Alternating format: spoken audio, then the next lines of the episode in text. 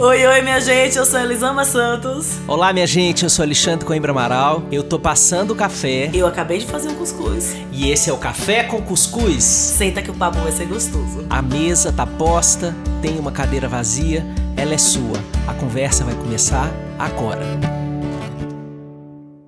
Olá, minha gente querida, bem-vindas e bem-vindos ao Café com Cuscuz, esse seu podcast quentinho para esquentar a sua manhã, a sua tarde ou a sua noite, porque aqui, aonde a gente grava esse podcast, aqui na minha janela e na janela que está aqui do meu lado, gravando comigo, Elisama, tá todo mundo num frio do carvalho. Com certeza, pelo amor. Então, esse seu podcast que te esquenta, as ideias, o coração, a alma e te prepara para mais uma semana com o prazer de toda semana poder encontrar com essa mulher fodástica chamada Elisama Santos. Bom dia, querida. Bom dia, meu amigo maravilhoso. Pois é, que prazer estar aqui de novo, bater um papo com vocês, esquentar meu coração, porque o corpo já tentei esquentar de tudo que é jeito, não tá dando muito certo. As expectativas estão meio um pouquinho. Eu só fico me lembrando de você, Elisama, quando eu fico jogando cobertor em cima de pessoas e cachorro aqui em casa também. Não, eu comprei uma lareira, tô esperando chegar. É mesmo? Uma lareira ecológica que ela é fechada. E aí dizem que esquenta bem. Tô esperando ela chegar, porque pelo amor de Deus, não tem condição. Coitada da pessoa, minha gente. A pessoa sai de feira. Pra quem não é baiano. do sertão. a princesinha do sertão pra vir pra um frio desse. Olha, eu passei o feira... sábado inteiro atualizando o site da Leroy Merlin pra ver se eles já estavam vindo entregar meu lareira. Eu passei os dias inteiros pra da piscina. pra ver se a minha lareira tava chegando. Gente, para quem não conhece feira, feira, assim, quando você tá na sombra em feira, tá uns 39. É. Né? e aí, essa pessoa, no caso eu, e a minha pobre família, incluindo dois meninos, dois gatos, um cachorro e o marido, a gente é, segurou aqui seis graus no final de semana. Teve seis, teve sete. Teve um dia que passou o dia inteiro 8 graus. O dia inteiro, assim, não teve nenhuma para ser 8 graus. A, a, a, pessoa é a louca da, do Weather Channel. Gente, 8 graus, tipo, não vai sair disso. Esquenta um pouquinho. mas enfim, cai Pois é, meus amores. Então, para esquentar, para esquentar o meu coração ontem, eu fiz o que eu faço de vez em quando, eu abro um Por que Gritamos, que é um dos livros mais lindos que eu li nos últimos tempos, né? E eu chamo esse livro agora de Salmo Elisâmico. Porque aí você abre ele em qualquer página e tem uma frase te esperando para você refletir sobre a sua vida. E eu abro ele ontem, na página 107, dentro do capítulo Fazendo as Pazes com a Criança que Mora em Nós, e está assim, ó. Ser adulto é assumir a responsabilidade de cuidar de si e lidar com as próprias necessidades e os próprios vazios, entendendo que a resposta não virá de fora. É também conter o imediatismo e a impulsividade da criança que ainda mora em nós. E aí, Elisama, o que, é que você quis dizer com isso aí? Ai, meu Deus. então, eu acho que a gente passa muito tempo esperando que que o cuidado venha sempre de fora, né? Que a alegria venha sempre de fora, que a atenção venha sempre de fora, que o reconhecimento venha sempre de fora. Não que não seja importante, é muito importante. Mas eu preciso reconhecer as minhas capacidades e minhas incapacidades. Eu preciso reconhecer as minhas necessidades eu preciso pensar nas formas de lidar com ela. Nem que seja assim, o meu passo, nem que seja de pedir ajuda.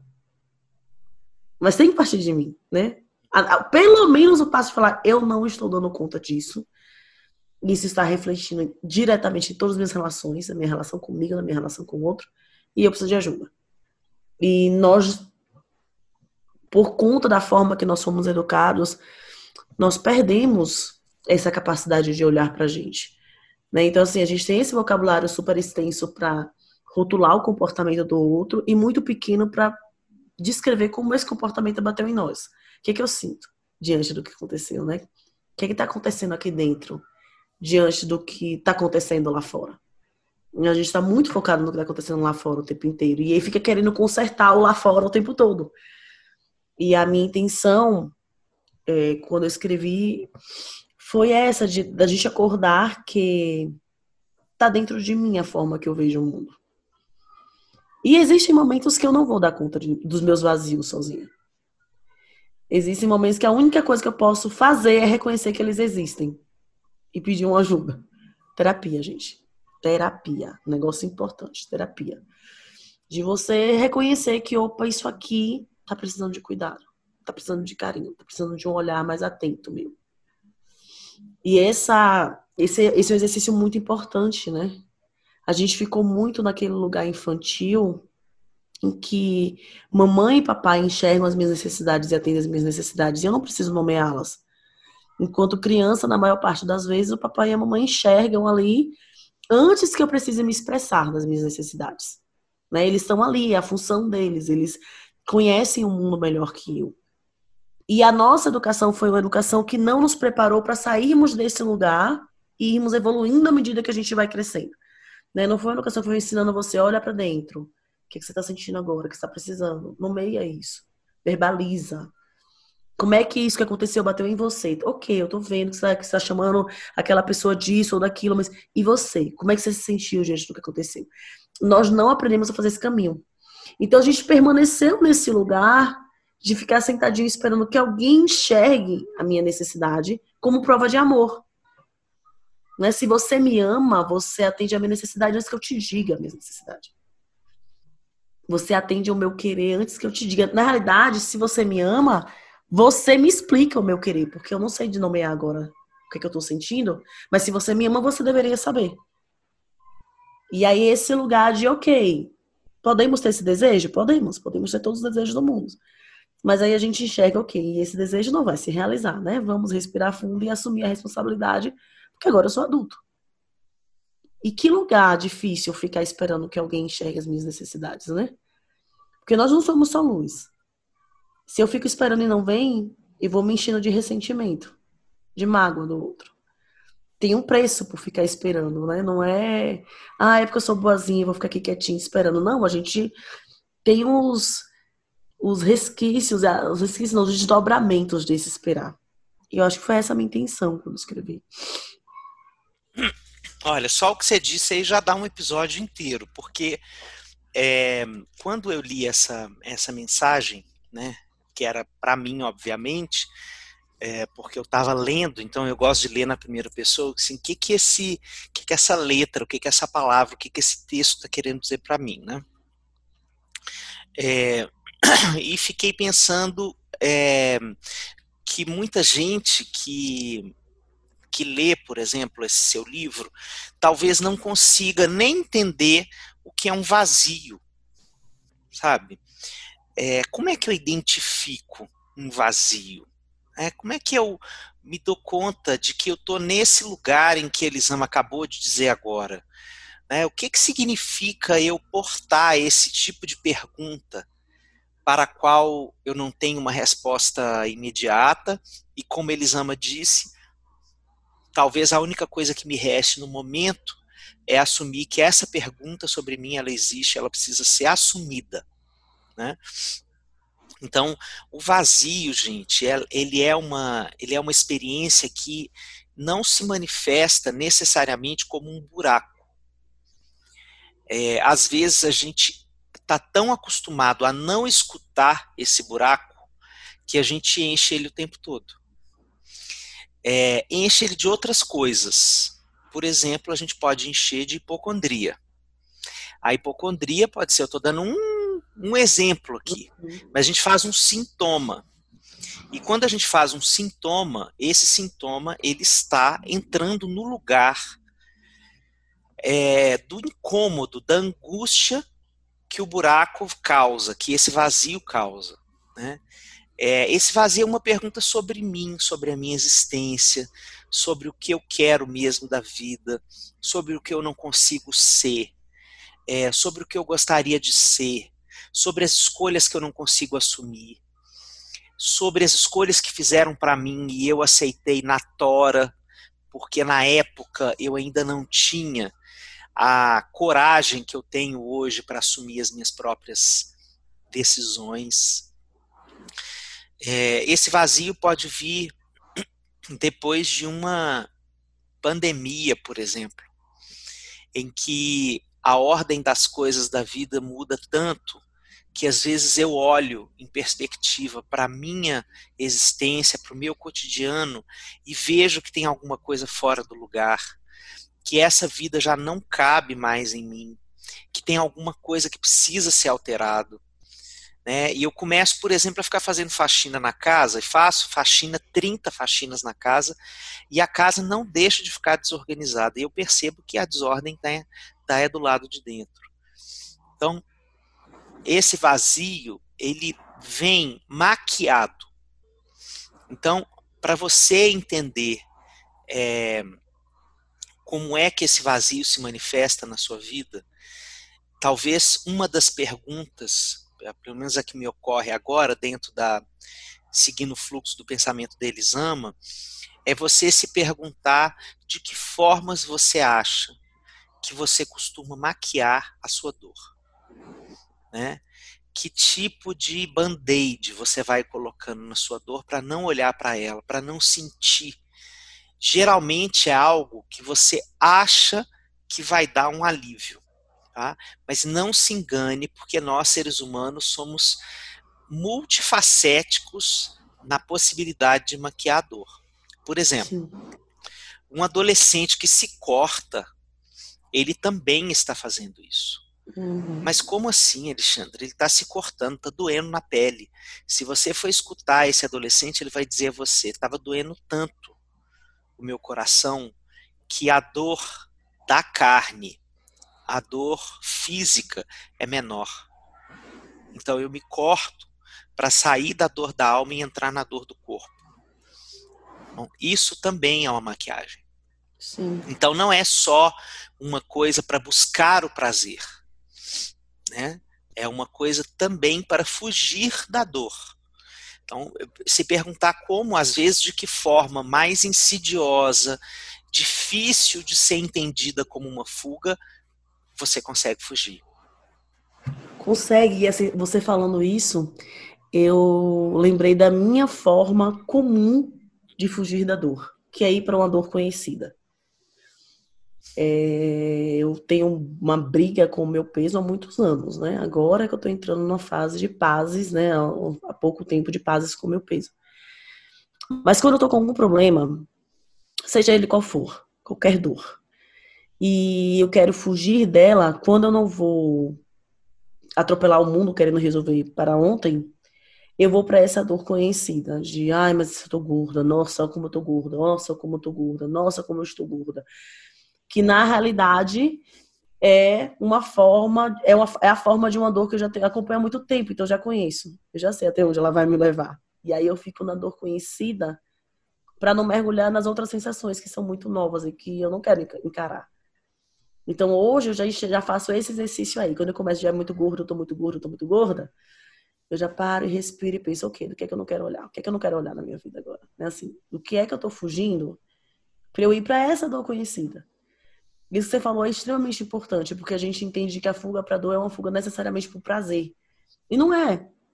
Às vezes é para uma outra dor, né? Como, essa, como você deu o exemplo perfeito do, adolescente que se corta, que é essa dor, ir para essa dor física.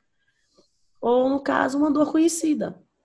Né? Uma dor, aquela dor de reclamar daquele problema que você repara, é seu, seu problema de estimação. Você reclama dele desde que você. é o mesmo problema que você reclama desde sempre. Sim, sim. É, todos temos nosso probleminha de estimação. E é normal para a gente fugir das dores novas, a gente voltar para o probleminha de estimação. Porque é aquela dor que eu já conheço há tanto tempo.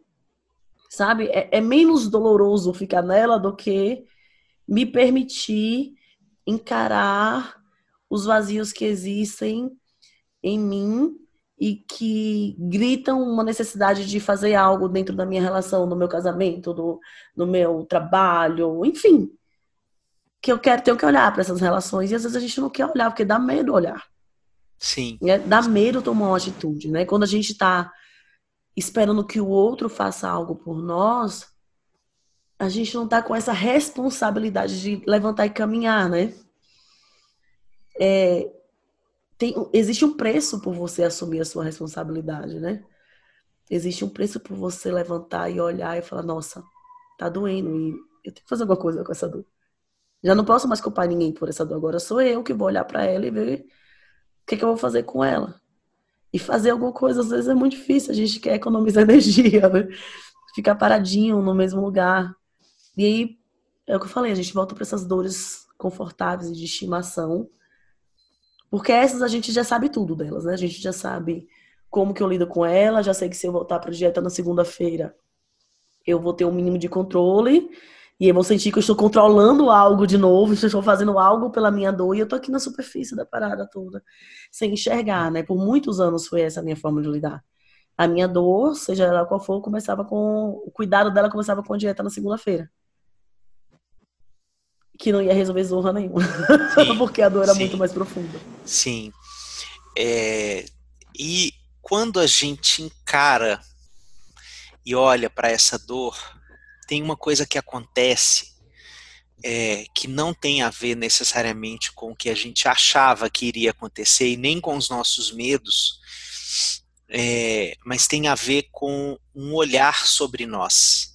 Quando eu olho para essa dor e atravesso a dor durante um tempo, é, eu saio dessa travessia olhando para mim de uma forma nova.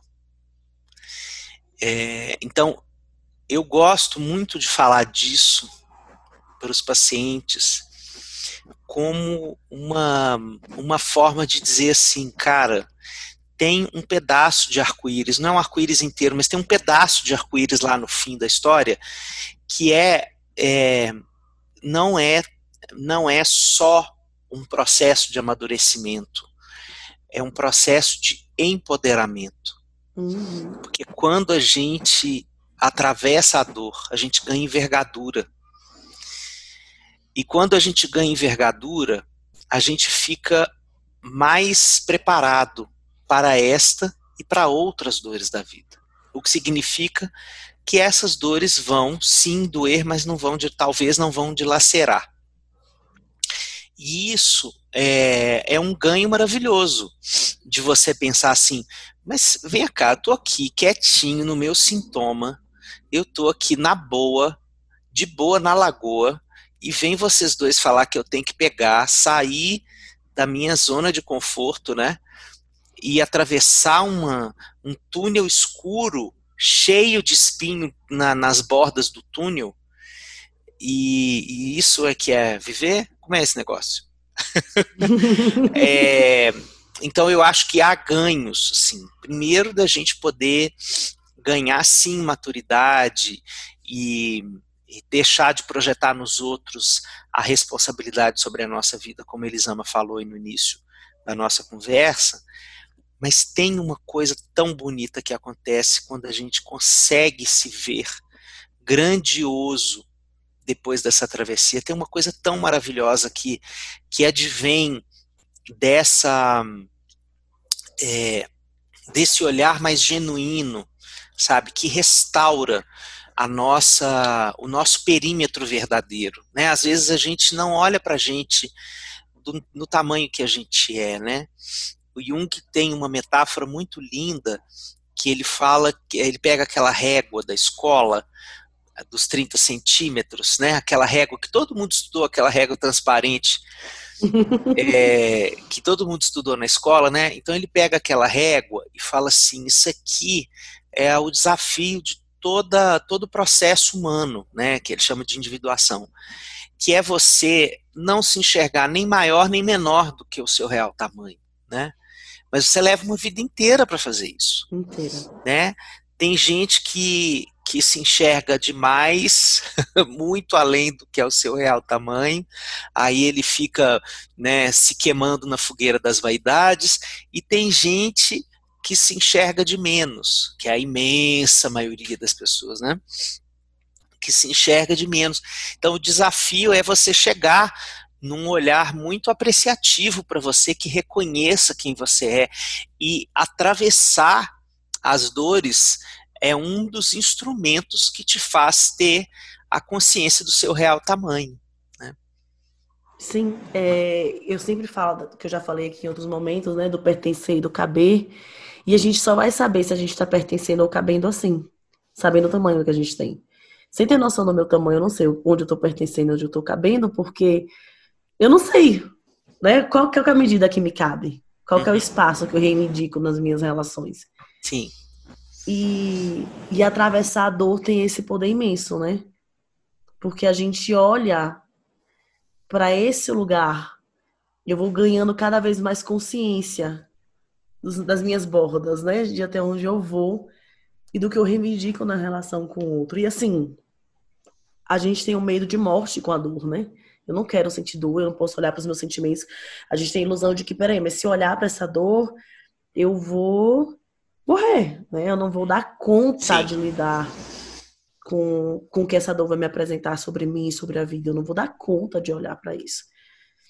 E a, a Flávia Melissa, ela tinha uma, uma metáfora que eu gosto muito, que é você se, se imaginar numa autoestrada e você vê um carro suspeito e você olha para o carro, está dirigindo o seu carro aqui, vem um carro suspeito lá atrás e você olha para o carro e você vai ficando assustada. Nossa, aquele carro é estranho, aquele carro é estranho, aquele carro é estranho. Quanto mais eu acelero, mais tempo eu vou passar com aquele carro ao meu lado. Eu acelero, ele vai estar tá correndo, eu acelero, ele vai estar tá correndo, eu acelero.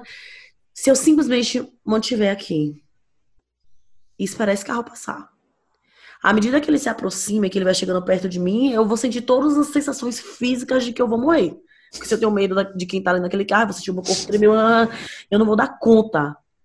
Mas aí ele vai ficar enorme, gigantesco, e ele vai diminuindo de novo, cara. E uma hora ele vai sumir. E vou ver só, passou. Eu acho que o sentimento é isso, né? É, a dor é. Eu vou olhar para ela. Eu vou parar de fugir. Porque quanto mais eu tento fugir, mais tempo eu passo com ela. Reverberando de diversas formas, em diversas, diversas relações. Então, se eu simplesmente entendo, ok, a dor faz parte da vida, eu vou ficar aqui. Eu vou ficar com esse aperto no meu estômago. Eu vou ficar com esse aperto no meu peito. Eu vou ficar com esse nó na minha garganta. Eu vou ficar. Eu vou ficar aqui. Eu vou sentir. Eu vou deixar eles existirem. Eu não vou comer para passar o nó na garganta, eu não vou ligar para um monte de gente para poder esquecer da minha vida, eu não vou passar o dia inteiro olhando no celular. Eu, eu simplesmente hoje vou me permitir ficar com a minha dor. Né? Eu vou permitir ficar aqui e eu vou respirar e eu vou dizer, enxergar o que é que ela fala sobre mim. O que é que eu aprendo nessa troca com a minha dor? O Nietzsche dizia que quando você olha para o abismo, o abismo te olha de volta. Então, assim, eu vou encarar essa dor, deixar ela me olhar de volta, e a gente vai se entender. Em algum momento eu vou entender o que ela está dizendo para mim.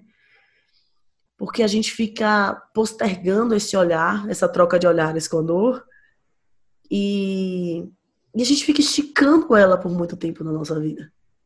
Né? A gente vai passando ela para várias relações e não se engane, cara, na hora que você ficar em silêncio, ela volta. O incômodo volta. Se, mesmo que eu não queira pensar, que eu não esteja com todos os meus sintomas fugindo dessa dor, o meu corpo ele não mente, o corpo nunca mente. Então, o nó, o nó na garganta, a dor no estômago, a dor no peito, a dor nas costas, é tudo me dizendo que aquela dor ainda tá aqui, né? Que aquele incômodo ainda tá aqui, que eu ainda estou vivenciando uma fase que eu preciso olhar. Eu preciso olhar para ela. Porque não adianta você fugir dessa dor. E eu acho que é esse exercício, como você falou, quando eu encaro essa dor, e aí eu me lembro muito do Chapeuzinho Amarelo, do Chico, Aff, né? Maria. Que é o Maria, medo do medo. Homem, a gente nunca, a gente precisa fazer um episódio só sobre Chico Buarque. Só sobre Chico Buarque, pois é, porque enfim, não dá para descrever o Chico Buarque. Não dá, simplesmente não dá. Mas e aí você pensa no, né, que aí você vê que era o medo do medo do medo tinha no lobo e aí vou ficando cada vez com menos medo do lobo e aí ficando sem medo e ficou só com o lobo. E, e acho que chega esse momento bolo. e que vira o bolo. O bolo de lobo fofo, tremendo que nem pudim com medo da chapeuzinho, né? Então, assim, esse momento em que tem esse, esse transmutar da dor. Em que a dor ela vai ficando. Você tem o um medo de encarar aquela dor, e aí você ficando com medo, com medo, com medo, ele vai ficando cada vez mais forte, de repente ele vai ficando menos medo, e você fica só com a dor, e depois essa dor se transforma. E aí você descobre coisas sobre você, sobre o outro, sobre a relação, sobre a vida. Cara, e a gente sai com mais fôlego. Como você falou, a gente sai se sentindo tanto maior do que quando a gente entrou nesse, nessa troca de olhares. Olha, tem uma moça sabida que me conta assim na página 102 do livro dela, ó. Você pode acolher o seu próprio choro em vez de engoli-lo na base do grito e do julgamento. Você pode acolher o temor, dizer para a criança dentro de você que tudo bem sentir medo, em vez de dizer que ela não tem nenhum motivo para temer. Pode ir aos poucos, com respeito pelos seus sentimentos, porque uma coisa não anula a outra. Você pode se escutar, se entender e se aceitar, porque isto está em suas mãos. Ser adulto é sair desse lugar apertado no qual insistimos em viver dentro de nós. Quando crianças, a nossa segurança emocional morava fora de nós eram os nossos pais ou cuidadores que atendiam às nossas necessidades mais básicas. Eles representavam alimento, colo, o abrigo, bem-estar. Sem o adulto, a nossa sobrevivência estava ameaçada. Então aprendemos a pedir da forma que eles determinavam, ou a calar para não incomodar e não perder o amor do papai e da mamãe. Aprendemos a esperar o cuidado do outro porque o poder de cuidar de nós mesmos não estava em nossas mãos. Mas agora, como disse antes, você é o adulto. A segurança emocional não virá de fora. Ninguém tem a obrigação de suprir as suas carências, de atender às suas necessidades emocionais, de fazer com que se sinta seguro ou segura, como quando seus pais diziam que iam protegê-lo ou protegê-la. Enquanto não entendermos que as necessidades dessa criança que ainda clama por escuta e colo devem ser atendidas por nós mesmos, não pelo outro, vamos ter relações cheias de cobranças e insatisfação. Pediremos ao outro reconhecimento, a atenção, o carinho, a proteção e os abraços que não recebemos dos nossos pais. Exigiremos que preencham os nossos vazios. Pausa dramática. Porque não dá para ler esse livro assim assim, né? Como quem lê Sidney Sheldon.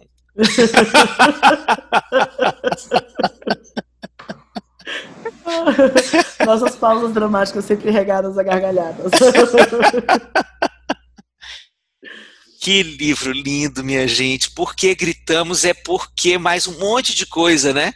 É porque ela tinha que arrumar um título, então ela arrumou esse, mas esse livro tem muito mais coisa do que só responder essa pergunta.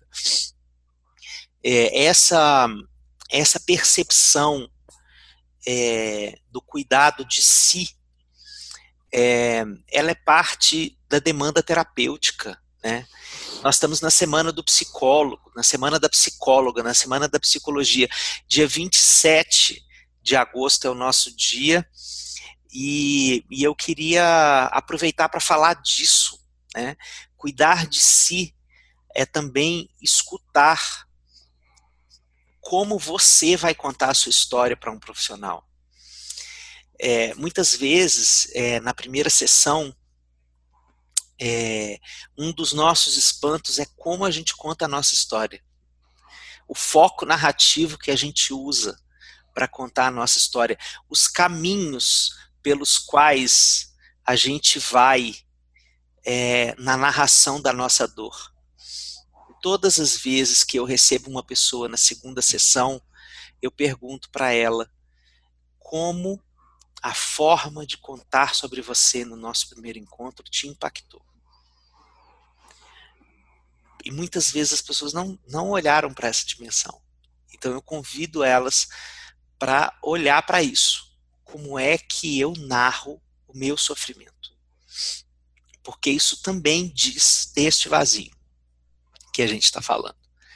Quando a gente presta atenção à forma de contar a história a gente, por exemplo, está falando se a gente quer um salvador, a gente está falando se. Né, às vezes tem histórias que não têm saída, né? Que eu tenho muita. É aquela pessoa assim, mega consciente de si, sabe? Que qualquer coisa que as pessoas digam para ela, ela fala sim, mas. Nunca tem saída. Nunca tem saída. Nada do que venha como um apoio, como uma. É, um aposto, um adendo, uma pergunta, nada serve, nada encaixa, nada faz sentido. Né? É, tem aquela pessoa que desacredita, inclusive, na possibilidade de contar sobre a sua dor.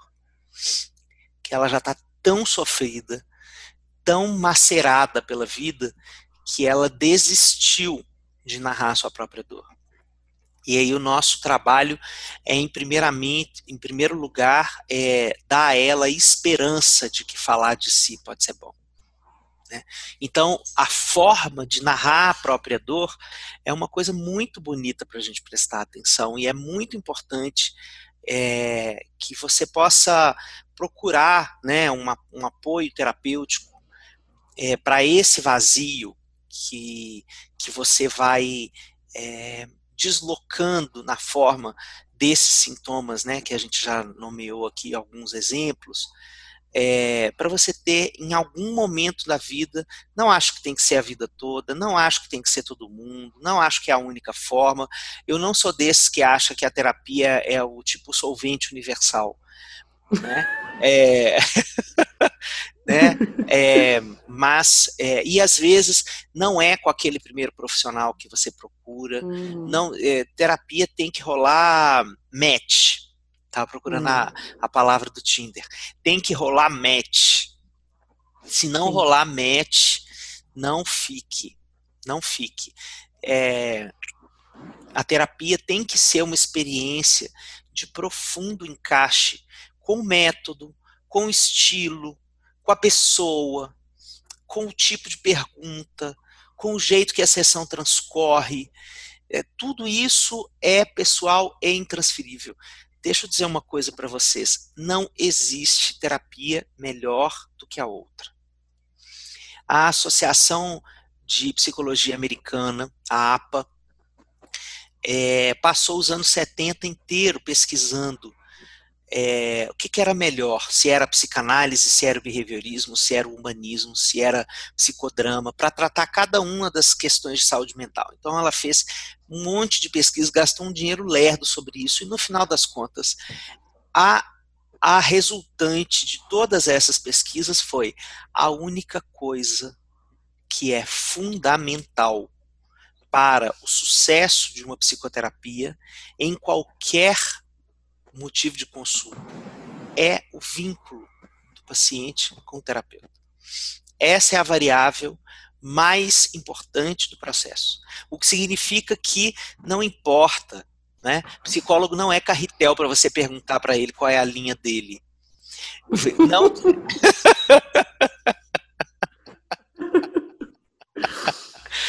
é, a gente é, é obviamente, se você tem amigos psicólogos, eles vão te indicar profissionais talvez da abordagem deles, né? Ou pessoas que eles confiem, mas não importa qual é o filtro que o outro teve para te fazer aquela indicação. Na hora em que você vai ter lá o seu primeiro encontro com aquela pessoa, a única coisa que te importa é se deu match.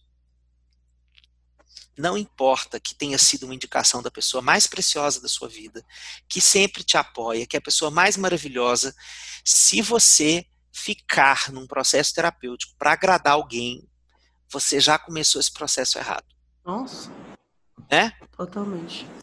Então, é se rolar match. Essa é a coisa mais importante. Rolou uma química com a pessoa, beleza. E essa química pode ser temporária, ela pode durar um tempo, como qualquer relação da vida e de repente você chegar à conclusão assim, olha, essa relação terapêutica aqui já deu, eu vou buscar outra. No matter, nenhum problema nisso. Termine aquele processo, termine bem terminado, faça uma análise do que passou, é, seja é, honesta, honesto com o que vocês viveram e vá buscar outras coisas que você acha que você precisa e merece receber de outro tipo de técnica ou de profissional.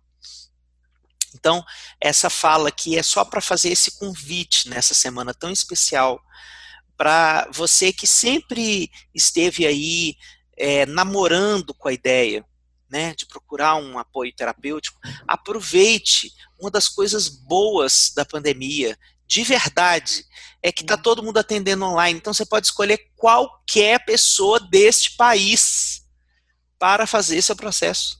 Você pode escolher qualquer pessoa. Pode ir lá para o interior de minha mãe, que é essa frase que eu amo da Bahia. É o interior de minha mãe. É, você pode ir lá para a cidade da sua mãe e perguntar para as pessoas onde elas estão fazendo terapia, com quem elas estão, ou você pode ir no centro da Avenida Paulista perguntar quem é o terapeuta. Não importa, não importa. Basta que você sinta que fez liga. Basta que você sinta é, que aquela pessoa tem condição de lhe compreender, de lhe apoiar e de levar a, também algumas perguntas incômodas, né? Porque para a gente escutar perguntas incômodas ou frases que nos angustiam, mas que nos deslocam é, dos nossos lugares mais cômodos, a gente precisa estar super de bem com aquela pessoa. Né? A gente precisa Sim. validar aquela pessoa. Né? E é essencial, né, Xande, você ter essa pessoa, assim, eu adoro terapia, não vivo sem, acho que devia estar na água encanada sim, na, e que, na, na, que não tem encanada também, é, mas assim, é um negócio muito importante, e as perguntas que faz, que o, que o terapeuta faz, né, essas perguntas que te trazem para olhares que você ainda não lançou sobre você mesmo. Eu acho que essa é a grande sacada da terapia, assim, para mim. É ganhar esse novo olhar, né? Eu poder me enxergar de um outro jeito. Vir aquela pergunta que normalmente eu não faria para mim mesma. Né? Eu não faria essa pergunta para mim. Eu não pegaria esse na minha narrativa e me daria um contraponto nessa narrativa. Né? Eu, eu não, não teria esses momentos sozinha. E o terapeuta ele vem com essa, essa, te ajuda a reconhecer de uma forma maior o seu tamanho, né? Porque se eu tô olhando de um lado só, eu não tô vendo o meu tamanho. Sim. Esse, esse empréstimo de um outro olhar me faz me ver com mais amplidão, né? Me fez, me faz ver maior, de forma mais ampla, mais completa. E aí eu consigo me enxergar maior e de ou menor, dependendo da situação, e assim, a gente fala do maior e do menor, e a gente tem uma, uma ideia muito doida sobre a grandeza, de que, ah, mas tá maior é bom. Uhum. Mas para você permanecer num lugar maior do que o seu tamanho, você se estica e dói do mesmo jeito. Você tem que se inflar o tempo inteiro, falta ar para você se inflar, para se manter naquele tamanho, né? Então, assim, tem um preço você não tá no que é o tamanho que é o seu, né? No lugar que você sente que deveria estar. E que pode perder o sentido daqui a três meses, inclusive. Né? Que não é algo que você vai passar a vida inteira se sentindo do mesmo jeito. Mas essa essa travessia de se olhar com amor e com respeito, de enxergar os seus lados com não julgamento, sabe? De de você se enxergar. Algumas vezes eu atendi pessoas que falaram comigo assim, Elisama, mas eu não consigo entender por que, que eu não tô bem e tô reclamando tanto na vida em relação a tudo, porque, olha, eu tenho um casamento maravilhoso, eu ganho bem, meu filho, assim, tem essas questões que eu converso contigo, mas não é nada muito sério, então não sei, né, esse lugar que a gente está sempre menosprezando a nossa dor, porque eu tô aqui dando um tic, tic, tic nos itens que a sociedade me falou que eles são suficientemente bons de te fazer feliz, né, então eu tô dando tic, tic, tic, tic, então, se eu dedico em tudo e não estou feliz, o problema está em mim. Não é ah, eu que estou errada. E esse exercício de você se olhar com respeito. Porque talvez o que o mundo diz que é o certo para você não é, cara. Não é o certo. Não é. Esse olhar só você pode ter sobre você. Só você pode abrir a sua boquinha maravilhosa e dizer: não, tem algo de errado aqui. Né? Deixa eu olhar, porque por mais que todo mundo ache que eu devia estar muito feliz e muito grata, tem algo que, que tá preenchendo, que não tá bem, que tem um vazio, né? Tem um vazio que eu vou guiar aqui de alguma forma para me olhar, para entender o que é que ele me comunica. É. E assim, minha gente, a gente vai chegando ao final da nossa conversa com esse tom mais silencioso, mais introspectivo. A gente espera que essa conversa tenha feito por você o que ela fez por nós. Eu estou aqui pensando sobre tantos dos meus vazios, tantas histórias das minhas é, experiências como paciente, né? não como terapeuta. Estou pensando em mim sentado na cadeira vulnerável, né? na cadeira de quem, de quem sofre. Estou é, lembrando de muitos momentos em que eu fui salvo por uma pergunta, que eu fui salvo é, daquilo que eu achava que era uma certeza, né? É, e a pergunta ficou reverberando em mim e por isso mesmo eu pude caminhar.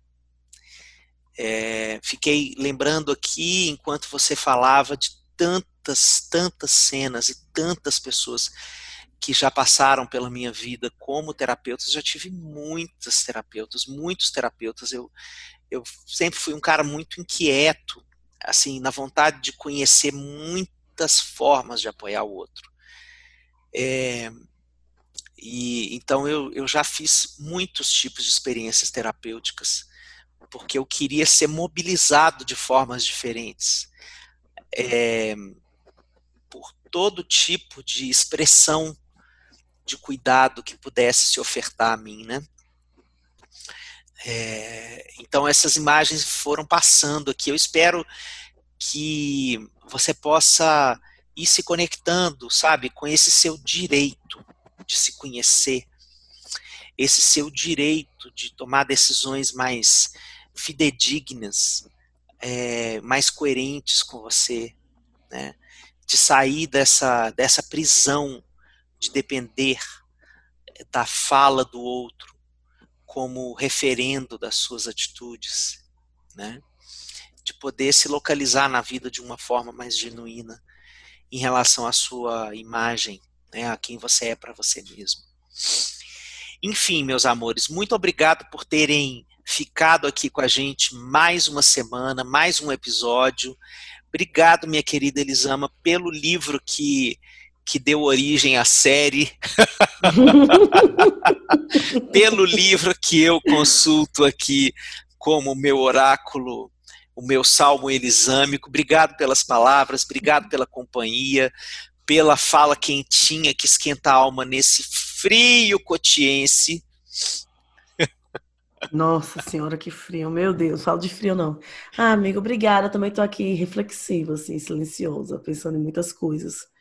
É, é bom, né, ter conversas que deixam a gente inquieto, né, a inquietude, ela nos move bastante, né, então é gostoso ter essas conversas que, que deixam o bichinho rebuliçando dentro de nós. E você tem esse poder, então, que gostoso. Muito obrigada por esse papo. Foi muito, muito, muito legal. E é isso, gente. Obrigada pela companhia, por estar aqui com a gente. E até a semana que vem. Até semana que vem com mais um Café com Cuscuz. Se você está descobrindo esse podcast agora, eu vou te dar uma dica.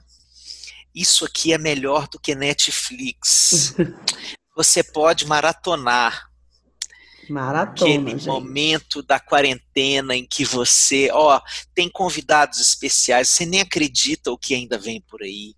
Vem gente maravilhosa para falar com a gente nas próximas semanas. Tem temas que a gente nem sabe que vai falar, porque a gente nunca sabe o que vai falar. Esse, a gente sempre decide na hora. Na hora. Esse, o roteiro desse podcast é a beleza do encontro humano. Esse é o roteiro do Café com Cuscuz. Eu chego com café, ela chega com cuscuz, com 50 quilos de cuscuz que essa mulher importou. Feira City. Pois é, Paracotia, porque não dá para viver sem.